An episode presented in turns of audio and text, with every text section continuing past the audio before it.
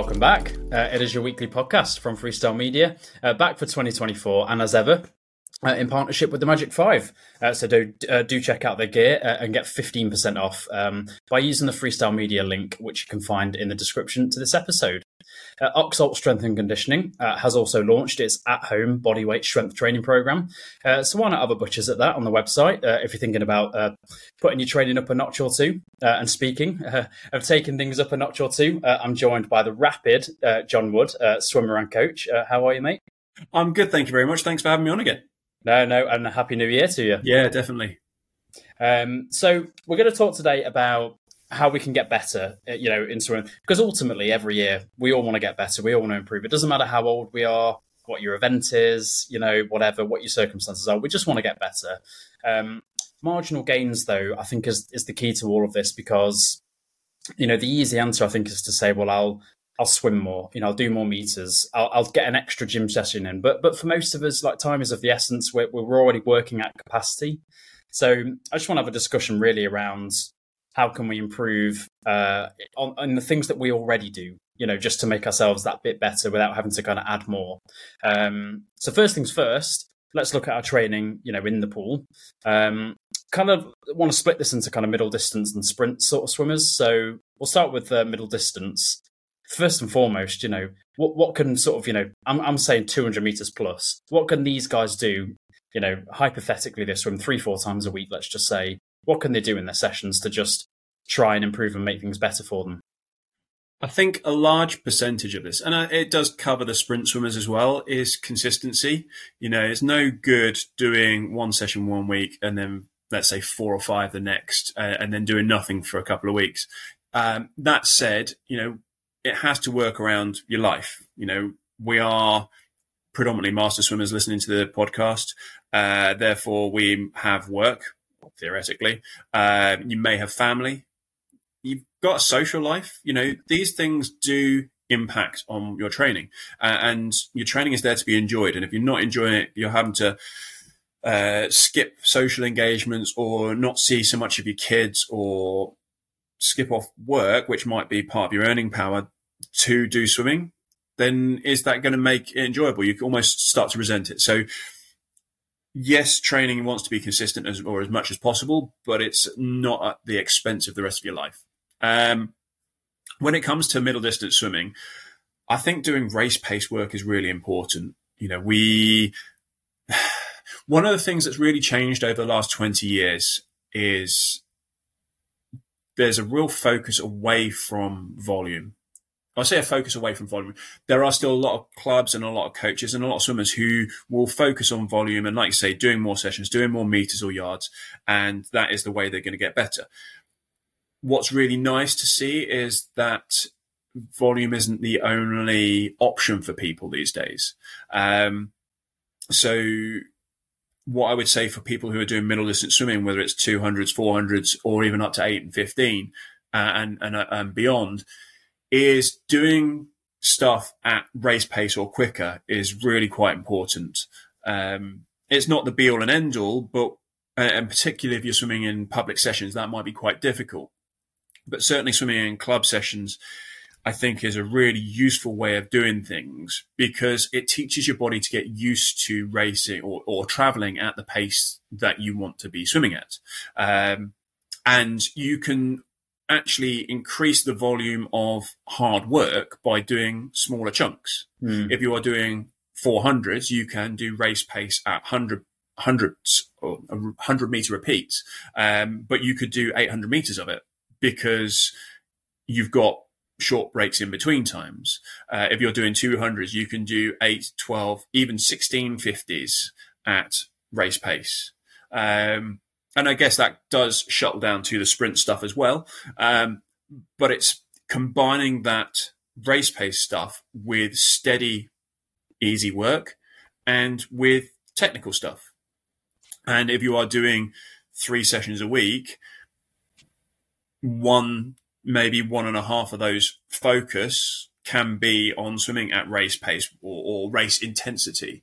So if you're doing 200 pace stuff, or 400 pace stuff, you can do one which is solidly going to be about hitting those reps at whatever your 400 target is, whether that's let's say 65 to try and go 420 or 110s to go under one four or four under 440 or whatever it is and, and and holding that pace as much as possible you could do half of one of those other sessions can be almost overspeed you know doing 25s 50s or even hundreds with longer rest and making sure you're comfortable swimming 5 10% quicker uh, but then the rest of it should be steady it should be technical. And I, I, know I've talked with you before about every session should have a technical focus anyway. You should be doing uh, drills or skills in your warm up or using fins and paddles in your warm ups uh, to switch your brain on.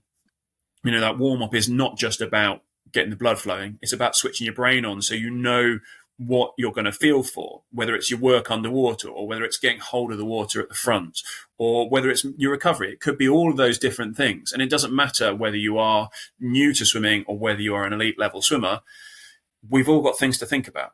I've been swimming with a club for 30 years, give or take, um, and I'm still thinking of things. You look at your Katie Ledecky's of the world or um, Tom Dean or whoever is at the top of elite swimming, they are still thinking about particular elements of their technique. They may be smaller elements than us mere mortals are thinking about, but they're still thinking about technique. So you might do a session which is a bit longer, slower, easier, lower effort. It might be a recovery session if you've got that many sessions that you can have in your week, but it's still got to be technically focused. There's so many things there you said that I, you know, obviously completely agree with. Um, mm. I think the first thing you said was, you know, consistency is key. It's better to do say three times a week rather than once, then five, then none, yeah. then four or whatever. So first of all, completely agree with that. And then yeah, just just the piece on quality, uh, really, because I think it doesn't matter if you're a swimmer who swims with a club now, say a masters club, for example, let's say you're 55 years of age and you ultimately you're looking to stay fit and healthy, you're not so bothered about the racing. But I still think that training at intensity with some race pace training, that ultimately is still going to get you fit, right? And uh, and then mm-hmm. of course, you know, everybody who who does want to race, it's it's important as well. And I think I, I kind of go back to 12 months ago when I um, initially uh, moved up north and I started training on my own for a few months uh, before I found a club. And actually, I I had this mentality of like three sessions a week, and I wanted to do three k per session.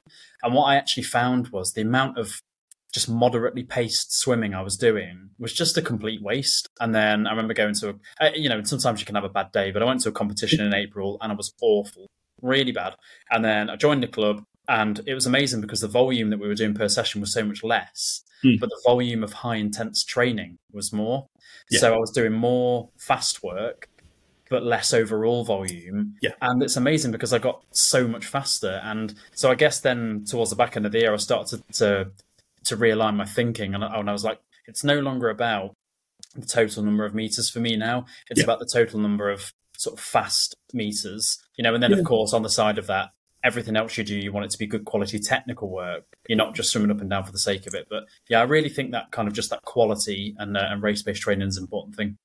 Yeah, I think it. Uh, I think you're absolutely right, and uh, that obviously applies even more when you come down to that sprint side of things. When you're looking at 200s and 400s and up, um, you need a level of aerobic fitness and aerobic capacity, and you will see things from some coaches on social media who will say, "Oh, aerobic capacity is not what you need to do." You know, to a certain extent, you need it it's an immutable fact. Once you start swimming more than 100, so around the 60 second mark, you know, whether you've got freestylers, flyers who might be quicker than that, or, or whether, you know, anything from one minute 10, one minute 15 upwards is going to be predominantly aerobic based exercise. It might be that it's still very high level aerobic and, and, and uh, still dominated by working that VO2 max, that anaerobic uh, capacity. But as soon as you go over that one minute mark and you're sort of heading up to three minutes and beyond, your body is working or needing to work with oxygen. You know, if you're doing 50s, you might have people, particularly at the faster end, who are able to hold their breath for a whole yeah. 50. They may not be able to. I'm one of those. I can't hold my breath for a whole 50 freestyle. Um, but you're still essentially you can't process that oxygen quickly enough. Therefore, your aerobic capacity once you get beyond a minute and plus, it needs to be working. And I find personally for doing some events like 100 fly, I really benefit from doing aerobic work and, and doing a little bit of volume. Um, just not to the extent where when I was 18, 19 and swimming 1500s and 200 fly and 400 IM and I was doing 70, 80k a week. Um, I'm, uh, my coach Jez is, is very much uh, proud of the fact that he's turned me into a sprinter because my best events now are 50s and 100s, although I still enjoy the 400s and 800s and, and a bit of open water.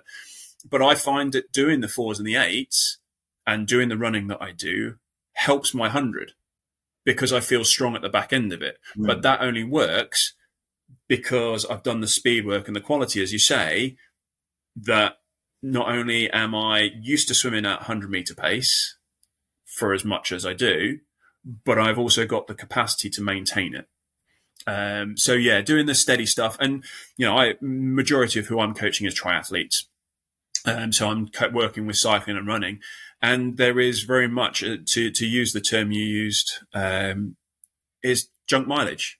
Hmm. But junk mileage is doing that kind of grey zone 60, 70, 60 to 70% effort, you know, where you're not smashing yourself. I'm not suggesting you need to smash yourself all the time, but you're not smashing yourself, but you're not actually going that easy either. Mm.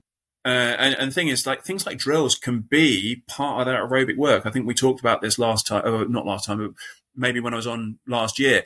You know, drills are part of that technical work, but they can be part of that swimming steady and swimming a bit longer. So you're yeah. switching, keeping your brain working and keeping your body moving and getting fitter and stronger all the time. Completely agree.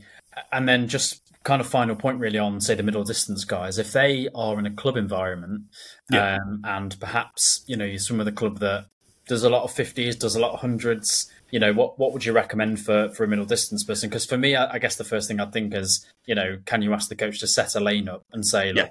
you know look you don't worry about writing a program we can write our own or if you want to write one fair enough and just maybe having that negotiation with your with your coach yeah, I mean, if you've got enough members in your club, uh, and certainly members who want to look at uh, shift that focus away from kind of the main focus of the of the group, that's really helpful.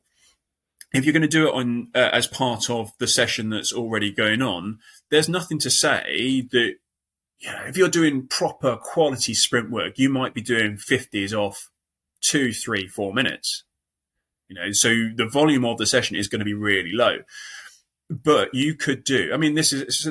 I'll use an example of the session we did with Henley's uh, just before Christmas. Um, I didn't join in with this. I kept with the sprint stuff actually, um, but we went four fifties off four minutes. I think it was, or five minutes, um, max effort. So mm. fastest t- time possible. So the the guys that I was the heat that I was racing in, we all went medley order. Um, but the first wave, they went off 60 seconds and then they shifted into one lane and they then did 350s best average off 60. Right. In, in the same time that everybody else was then rolling through their their swims. So we all got the high quality speed stuff, which was killer. Um, but it's a different sort of hard. You know, you go and train the endurance stuff. It's hard in a different way um, and you learn how to manage your resources, I guess. That's a really good point.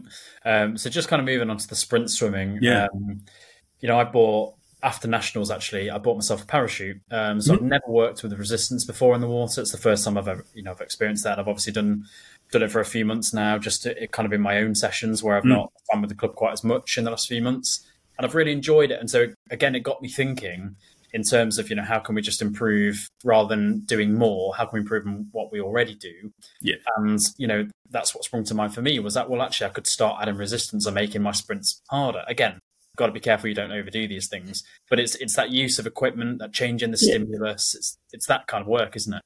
Yeah and and the kit uh, this is where there is that kind of i suppose gray area across sprint and middle distances. Using those kit or those toys can really add an extra stimulus to what you're doing. Using a parachute, even for longer distance swims, just to add that grind to what you're doing, you're not going to be using it at high intensity for an endurance set but you're still getting that used to pulling with heavy arms.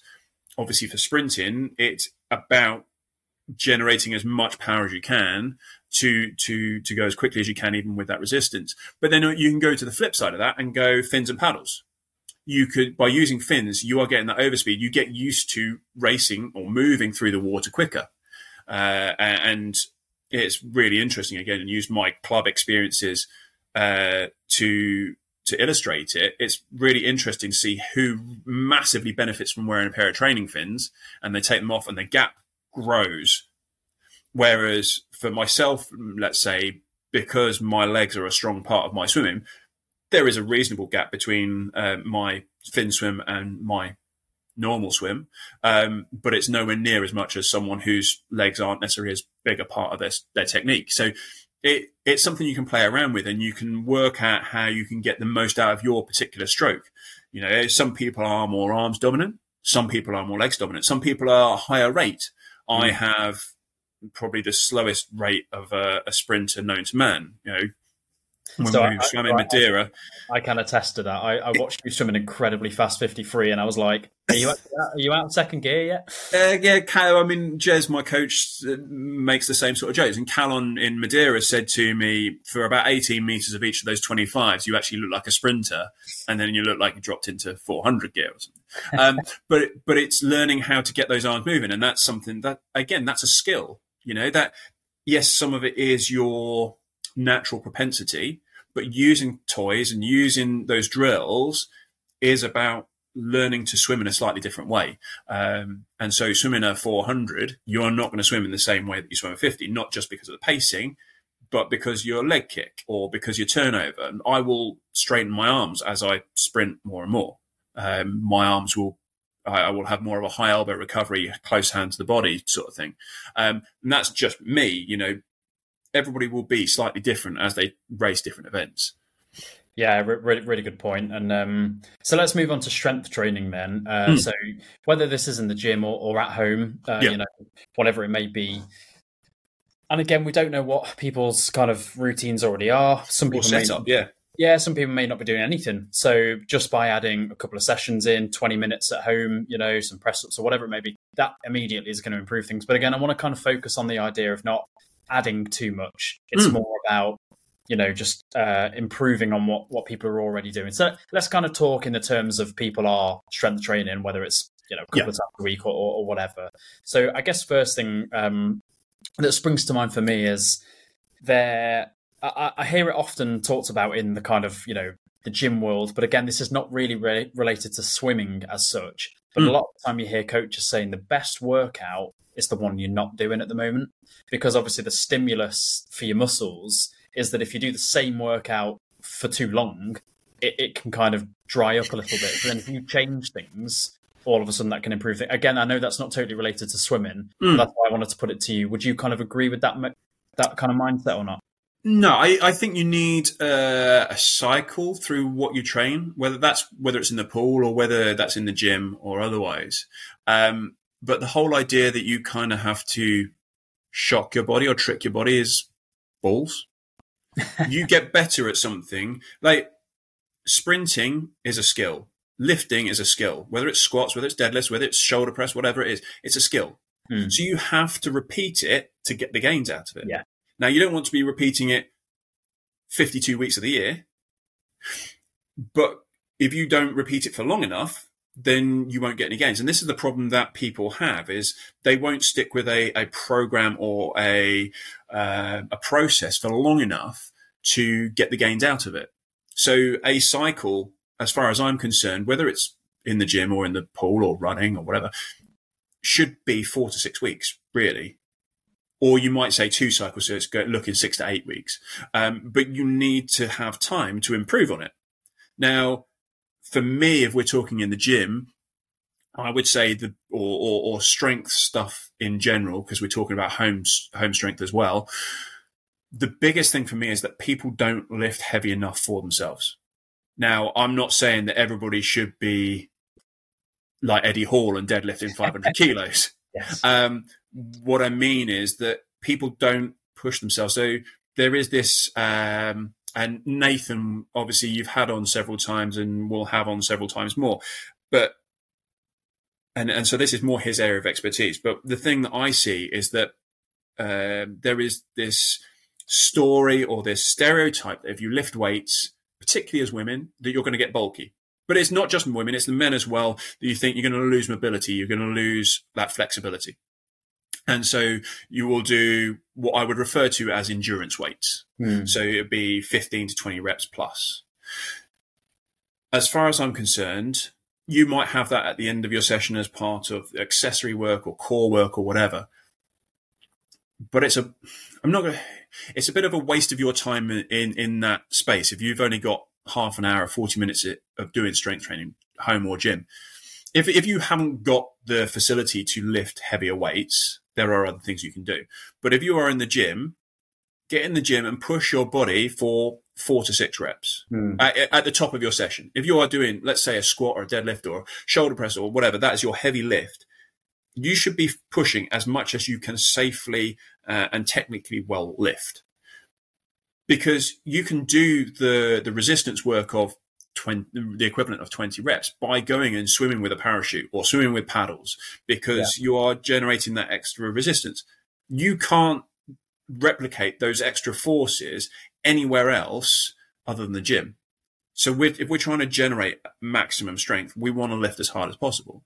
The alternative is if you haven't got the resources to to lift heavier, maybe you're at home or whatever, is to hold uh, isometric holds. So yeah. like ski sits or something like that, or to squat down and hold it before driving up. You know, you're still generating force that your muscles are having to, to work through. On the opposite side of that, then there is the speed element. You know, you, the whole point of doing these strength exercises is you want to be able to generate more force on the water or off yeah. the wall and block. So you have to learn again, it is a learned skill. You have to learn to move quickly. So a basic version of this might be doing skipping, skipping with a skipping rope. You know, so you're being as light and bouncy on your feet as possible, not sinking into the floor and jumping up and down. It might be, again, this is learn to do it safely, actually read uh, uh, or, or put it properly and not just take 30 seconds of me talking about it on a podcast, but doing some explosive jumps onto a box. You might have the ability to to hold some light weights and you can do some squats, you can do some pause squats or whatever, like holding, and then go to do some explosive jumps onto a step or even just straight up in the air. Mm. But having that explosive movement is going to be what carries that across into the pool. So you have those two things that you want to have in your uh, strength repertoire, if you like, is the ability to push heavy weights. And again, I repeat, heavy is relative to you that might be being able to squat with 20 kilos. That for some people is going to be heavy because you've never squatted with resistance. Yeah. For someone who is 80, 90, 100 kilos as a as an individual, you might be squatting more than your body weight. Mm. You know, and, and and so that is the balance. But heavy is relative to the individual. It's just like fast is relative to who you are. Um, so it's that ability to lift heavy for you and then being able to do things fast mm. and being able to explode with that movement. So again, I think you know everything you've said there. Really, specificity comes into it again, doesn't it? Really, in yeah. terms of um, you know, if, if if you're strength training, you, I guess it's about asking yourself why are you lifting what you're lifting, or, yeah. or why are you doing the exercises that you're doing. Do you feel like it works for you? Is it does it feel relevant to you know? Because again, some people might want to train for fitness and therefore in the gym they want to train train just for good functional strength. It's yeah. not necessarily that they want to be specific to swimming. But again, in, in, the context of what we're talking about here, it's you know how can we get better better at swimming? And I think you made an important point as well around the idea of periodization because you know again I, I can attest to to having done that kind of heavy strength training for too long and then shoulder joints you know I can't bench press anymore because the pain is too much because I've just overdone it. I get it with pull ups sometimes. I get the bicep tendonitis mm. if I overdo it sometimes. So again, it's it's just sort of making sure that you have periods where you back off on the intensity, whether it's yes. a deload, some people call it a deload week, mm. or, or even just changing it up for yeah, yeah like three or four weeks where you, maybe you just do body weight work for a bit. Mm. Um, and like you say, maybe do some more fast explosive things like jumps and stuff like that before you get back under the squat rack again. Yes. Um, so I think yeah, that that, that all sounds um, that all sounds really sensible in terms of in terms of the gym. I guess the I guess the other point as well is um, I don't know financial. Uh, there are financial implications here, but maybe maybe working with a coach, somebody like Nathan or Yeah. or, or whoever to, to write you a program if you're not entirely sure uh, what's Yes. best for you. Yeah. Um, yeah, and then I think uh, the next thing to talk about really is recovery because there's lo- there's loads of things in recovery that you know th- these are all things that don't have to take uh, extra time. So, I mean, me, me and me and Kirsty do this every year. Every Christmas, we go right in the new year. We're going to start going to bed at ten instead of eleven, and then it you know we do it for a while, and then all of a sudden we want to binge watch a series, and then we go, oh, just one more episode, and before we know it, and We've all been there. We've all been there. We all do it. Uh, I'm as guilty as anybody else. But I guess I guess sleeping more is is the first place to start. Really. Yeah, it, it's funny. So you look at, I, I'm going to use the term tech bros uh, with all the things, whether it's supplements or I'm going to do X, Y, Z and go to bed at eight thirty and whatever. People people will look at all the the gadgets and everything else. And don't get me wrong, some of these things can be really really helpful. But doing the basics, Mm. I mean, sometimes they're they're not always possible. But doing the basics is always going to be your biggest bang for buck. Whether that is sleeping well, whether that's making sure you eat enough through the day, uh, eating enough of the right stuff, etc. Um, they are always going to be the biggest things. Now, you don't have to be a hermit. You know, you it. Everyone goes, "Oh, I'm going to be in bed by ten or ten thirty or whatever." It might be just being in bed twenty minutes earlier than previously my goal for last year was to sleep a little bit more. Um, funnily enough, uh, my my watch tracks sleep, and I don't take it as gospel, but it's it's an interesting metric, and I think my average over 2022 was I was sleeping seven hours 30 a night. And last year, because I made a point of it, I was sleeping just shy of eight hours. So I went up by quite a bit. Um, to start with, one of the things I was doing was just trying to read a book before bed because I like reading, but I Mm. never quite make a, a priority of it. I never quite get round to it. Um, so maybe for people, you know, I use myself as an example, but it's finding something that you enjoy doing that takes you away from watching Netflix or Yeah. scrolling on your phone because we all do it. Um, whether it's you know reading to your kids or you know reading for yourself or listening to a podcast, you know, hello. um, I would recommend the Freestyle Media podcast. actually. ex- exactly. Yeah. Um, or, or whatever, but whatever it is, just something that changes the routine. It doesn't have to be a massive thing. Like it just stops you dragging on into the evening. You know, rather than saying, "Oh, I've got to get to bed at X for hour," or "Oh crap, I've got to be up at half six in the morning," whatever it is. Just changing something small. Whether it's reading a couple of pages, you don't even have to do a lot. Just to encourage you to get to sleep a little bit earlier or, or, or to switch off a little bit earlier. You know, Yeah. we're we're all guilty of replying to email. I say we're all, but a lot of us are guilty of replying to emails at nine nine thirty at night. Change the notifications on your phone so you don't read them. Mm.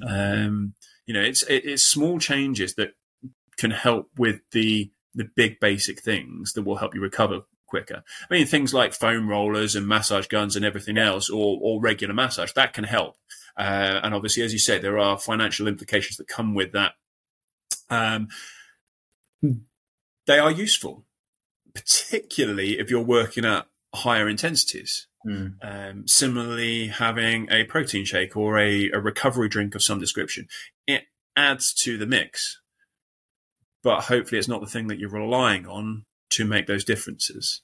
Yeah, I completely agree. It, it, you know, when I think about recovery as well, I, I often think you made a really a really great point about doing the basics and making sure that you get the basics right, rather than thinking about all the gadgets and the and the cheat codes, as it Hmm. were. And I think you know a lot. Of, there's been a lot of talk, hasn't there, in the last few years about like ice baths or freezing cold Yeah. baths or showers or whatever, and how they're great for recovering uh, for muscle recovery. And, and and I don't doubt any of that science. You know, I'm, I'm sure it's all stands up. I'll- But how I'll many comment people- on that once you've finished. Yeah, I mean, how many people love how many people love sitting in an, in an ice bath? I mean, I know Be- Becky Lennon, who's been on the podcast three times, she's just done a, a 30 day challenge for charity for it, which is great. But I think, um, again, sort of you look at it and you think, well, actually, a nice warm bath with some bubbles in there to re- to relax, Yeah. chill out.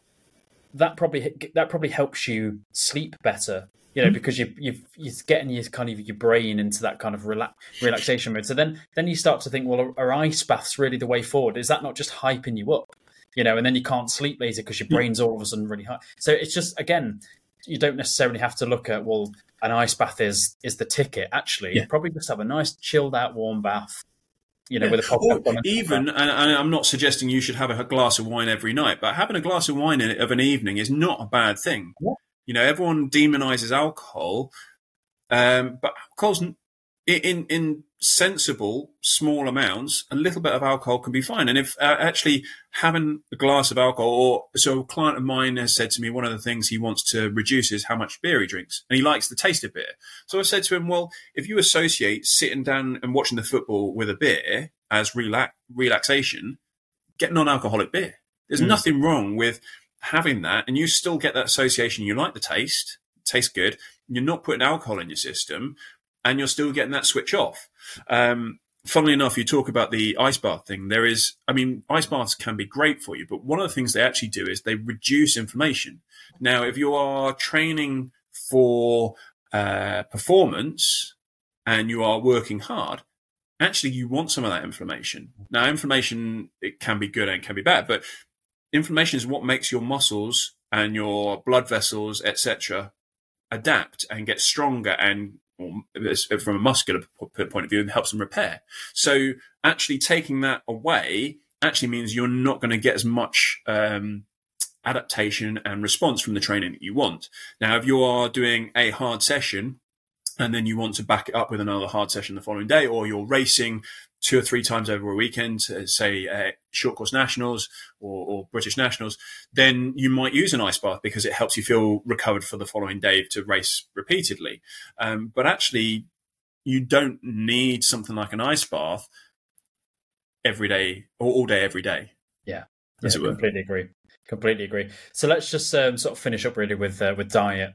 Um, and again, it, we don't know. We're, we're, talking to people. We don't know what their diets are. Everybody's right. got everybody's diet's different. You know, of mm. course it is, and, and what people's kind of general habits or, or go to foods are. You know, it's, it's, it's always different. But mm. I guess um, again, the first thing that came to mind for me was, uh, you know, if you are looking to kind of just um, improve on on your diet, whether you've got because you might already have a really good diet, or you might want to make improvements because you don't think mm. it's quite as good as it, as it needs to be the first thing that came to mind for me was rather than thinking wholesale changes, which again can be quite overwhelming and probably won't last, it's yeah. actually just think about what you already eat and think, you know, maybe portion control. So maybe you want to eat a bit more if you're somebody who thinks actually I do all this training, perhaps I don't eat enough. You know, instead of having a handful of pasta, have a handful and a half of pasta. Yeah. You know, think, things like that. So you're still having the same meal, but you're just having a little bit more, a bit more porridge in the morning instead of 50 grams of 75 grams that sort yeah. of thing really. So again you're not making wholesale changes you're just making little little tweaks. That's it yeah. I, I mean I, I, will start with i am not a dietitian. Uh, i'm not a nutritionist. I've done a few nutrition courses uh, and i will always defer to the the professionals on that. Um, from my point of view I would always ask what again, what are you trying to achieve by changing your food? By changing your diet. What is good and bad? And actually, I think a lot yeah. of people have a very skewed version of what good or bad is. Agree. Um, one of the things I think is really interesting to do, and and this is again, this is probably something that you have to be very careful with because you have to look at your how you approach food. But if you're someone who's fairly relaxed about your food, it might be good to note down what food you eat over a two or three day period uh, and what times you eat it. Not because you need to be particularly exacting with those things, but it might give you an awareness of how much chocolate you're eating or how much fruit you're eating or not, as the case may be. Um, because a lot of people think that they're eating, let's say, chocolate and they're eating loads of chocolate every day. But it might be you're using chocolate as a substitute for having proper meals because you're not eating properly through the day. Mm. So actually, your body's saying, "Well, I'm hungry. I need energy." Chocolate's a really easy source of energy. It's, and food is fuel. I mean, it's there to be enjoyed, and and there and it has um, social implications and everything else. Um, I love food. I love good food. I really enjoy being able to go out and enjoy food, whether it's with a partner or whether it's with my friends uh, or family. You don't need to cut those out.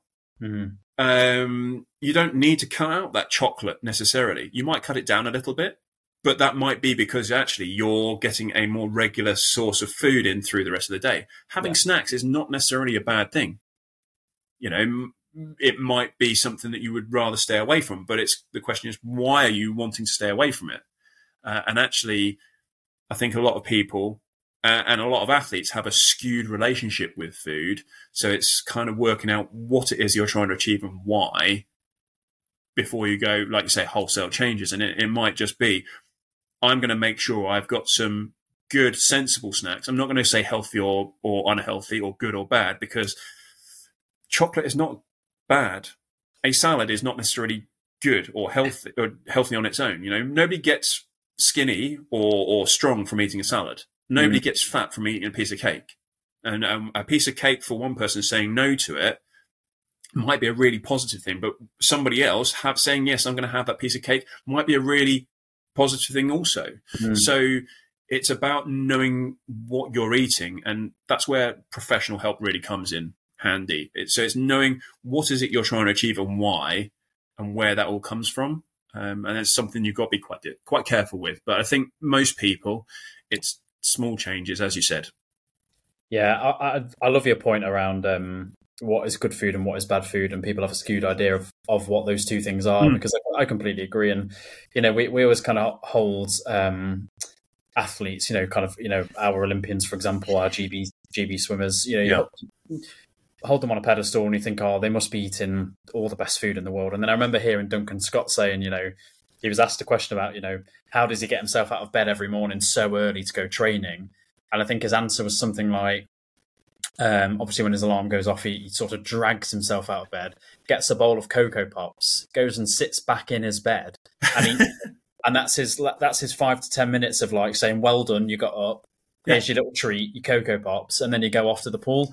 And then, and I loved I loved that answer because I thought I would never have thought that Duncan Scott eats Cocoa Pops, but turns out that's how he starts his day. And and I just think that that's an example of you know it, some people, uh, and you know, I've probably been guilty of it in the past, thinking, "Oh, Cocoa Pops is bad for you," but it, Hmm. it's just really not, or, or, Yeah. or it doesn't have to be. Is is, is the point? Exactly. It's it, it's all around control, portion control, overall consumption throughout the day Yeah. of, of all your foods and all that kind of stuff. Yeah, absolutely. And there's obviously the stories of what Michael Phelps used to eat day in, day out, you know, with his three sessions a day and he'd eat some, somewhere in the region of 10,000 calories a day and these massive sort of egg and bacon and sausage sandwiches and whatever else he was eating. And, you know, if you're doing, like, if you're a Tour de France cyclist and you're burning 6,000 calories on the bike every day for 21 days, you need to plow that food in. Mm. Yes, it needs to have some variety and have some nutritional content to it as well. But if you're one of our normal people, normal master swimmers who has a, a, a nine to five job and 2.5 children and, and all the rest of it, and, and a partner, husband, wife, whatever, sometimes stopping by Burger King or KFC or whatever is not going to be the worst thing in the world either. It's like, what can you do to make sure you're getting enough and enough of the right stuff into your body? Completely agree. And then I think just the, just the final things really um, beyond sort of you know we talked about diet, we talked about recovery, strength training, training in the pool. I guess it's anything else really around. The, the, these things are a little bit more complex. So like mindset, you know, how can you improve your Mm. mindset? Just again for for probably more for consistency than anything else. Accountability as well Yeah. is a thing. I think if you can get accountability, whether it's from a partner, you know, somebody that you live with or, or your coach or something like that, you know, texting you if you've not turned up to session, you know, Yeah. where were you? That might just kind of give you that that kick up the backside if you need it. And then and then also finally, you know, we talked about about this uh, on a couple of podcasts before Christmas. Of course, tech. You know, ca- can adding tech, you know, sort of improve things for you? And so I don't really want to go into that now because we, we've kind of already gone into it. But Yeah. these are all things to think about, aren't they? In terms of how can you improve your training without doing more? Yeah, I, I would say so. And I think the one thing I would say with mindset, uh, and I know this is something that comes up quite often, um, but uh, something I read recently, I think it was Mark Manson, I might be wrong, was lower the bar to entry. You know, it might be getting to the pool, it might be going to the gym, or it might be going out for a walk because you need something to clear your head, stretch the legs, etc. Yeah. Get out and say, I'm going to walk for five, ten minutes. I'm going to go to the pool and I'm going to do 20 minutes. I'm going to do a K. Once you're in, once you're moving, raise the bar. See how you're feeling, but raise the bar. So it might be right. I'm going to do a K. Well, you're 500 meters in. Actually, I feel all right. So I'm going to do not not that we're talking about volume uh, as we were saying earlier, but you know, I'm going to do two and a half k. I'm going to keep it nice and easy. I'm going to get to 45 minutes or an hour, whatever. Yeah. Or I'm in the gym, right? I'm here now. Actually, no, I'm moving. I feel all right. So I'm going to go through my set. So I'm going to raise the bar. If after 20 minutes I feel crap, just going to get out. But I've mm. done a mm. bit of moving. So yeah. that idea of consistency comes from that mindset. Uh, and it's going right. Okay, I'm going to do something. Um, and sometimes doing something, or oftentimes doing something is better than doing nothing. Mm. Um, so, uh, and then the other thing I would say is, what is your idea of success? You know, the idea of success might be turning up.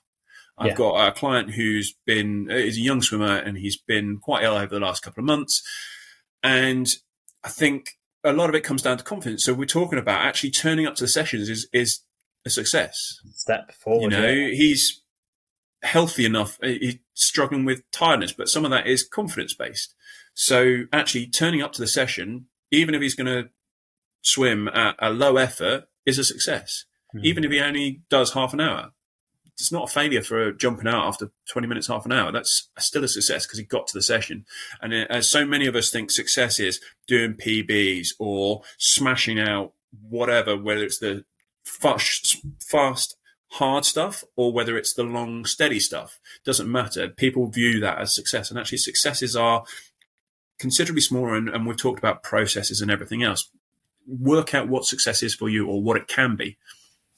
Completely agree. I think you know the mantra "just turn up" it, it is a brilliant one actually, and I think you know j- just a final point that I want to make. There's been a you know we've got a culture now of social media and lots of influencers and lots of online PTs, you know, and, and the the thing that I hate the most is are those people who's you know they really preach you know smash it every day hit workout everything's everything's got to be smash it and I just think oh my god you know just again perhaps they've got no idea about what being a performance athlete is all around you know sometimes doing a light session is the best thing you can do um, so I think yeah getting out of this uh, getting out of you out of your way of thinking that everything needs to be smash it yeah we'll, we'll things like Strava and Instagram can be really positive for inspiring people and getting people moving yeah. But they can also be incredibly incredibly detrimental to your yeah. mindset. Yeah, completely agree. Um, well, look, thank you very much, John. That was a really interesting uh, chat. I hope that was a good chat for people. You know, first thing in the new year, just just why don't you think about how you can maybe improve this year without having to actually do more and think about you know increasing the amount of sessions that you do in the, in the pool or in the gym or having to completely do massive changes like with your diet or whatever. Actually, you're probably already doing enough in terms of volume can you just tweak it to, to make yourself better? Um, so yeah, thank you very much, John. That was really good. And um, Cheers. see, you, Cheers, see you.